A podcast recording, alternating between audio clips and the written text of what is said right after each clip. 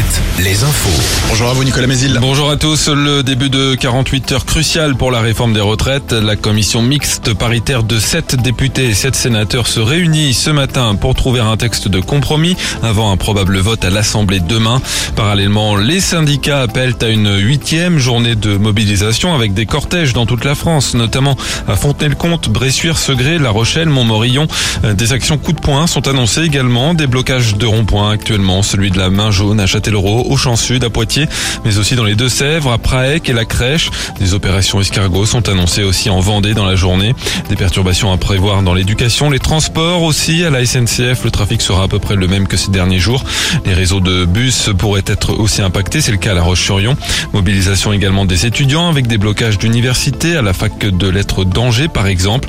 La collecte des déchets continue d'être perturbée aussi dans plusieurs villes, notamment dans l'agglo d'Angers où les agents demandent des augmentations de salaire.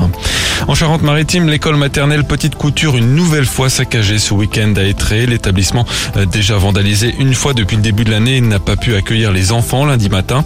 Une grande partie du matériel pédagogique a été détruit, tout comme les cahiers et des dessins des enfants. Une enquête de police est ouverte. Et près de Cholet, le parc oriental de Molévrier débute sa saison ce mercredi. Deux nouveautés cette année, un week-end de découverte du thé début juin et un week-end dédié aux arts du Japon début novembre. Le parc a enregistré 207 000 visites l'année dernière, un record largement battu. Alors comment expliquer cet engouement Des éléments de réponse avec le responsable communication du parc Fabrice Jeannetot. Ça fait déjà plusieurs années où le public a un véritable goût euh, pour les jardins. On l'explique de plein de façons. Euh, La, première, c'est que aujourd'hui, on vit tous dans des mondes euh, urbains, périurbains. Et puis, évidemment, on a envie de retourner dans la nature. Il y a ce goût de nature qui se développe de plus en plus. On a la chance de pouvoir, dans ce jardin, profiter vraiment de la nature, une nature préservée, euh, qui est évidemment travaillée un peu, et puis euh, quelque chose de très spécifique. Ce- C'est un jardin japonais, donc euh, ça offre aussi la, promenade, le voyage. En basket, Cholet en demi-finale de la Coupe d'Europe FIBA, les Choletais ont battu Kiev de 4 points hier à la Meilleray. Ils connaîtront le nom de leur prochain adversaire ce soir, soit les Estoniens de Calef, soit les Allemands de Bamberg. Et puis en National 1, deux résultats, Chaland et Poitiers ont perdu. La météo, un ciel nuageux, quelques brouillards matinaux, les maxi en légère hausse, 12 à 17 degrés.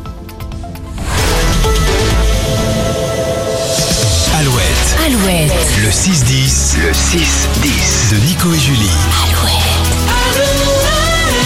On parlait de Louise Attaque qui est à l'honneur cette semaine dans le défi du jour.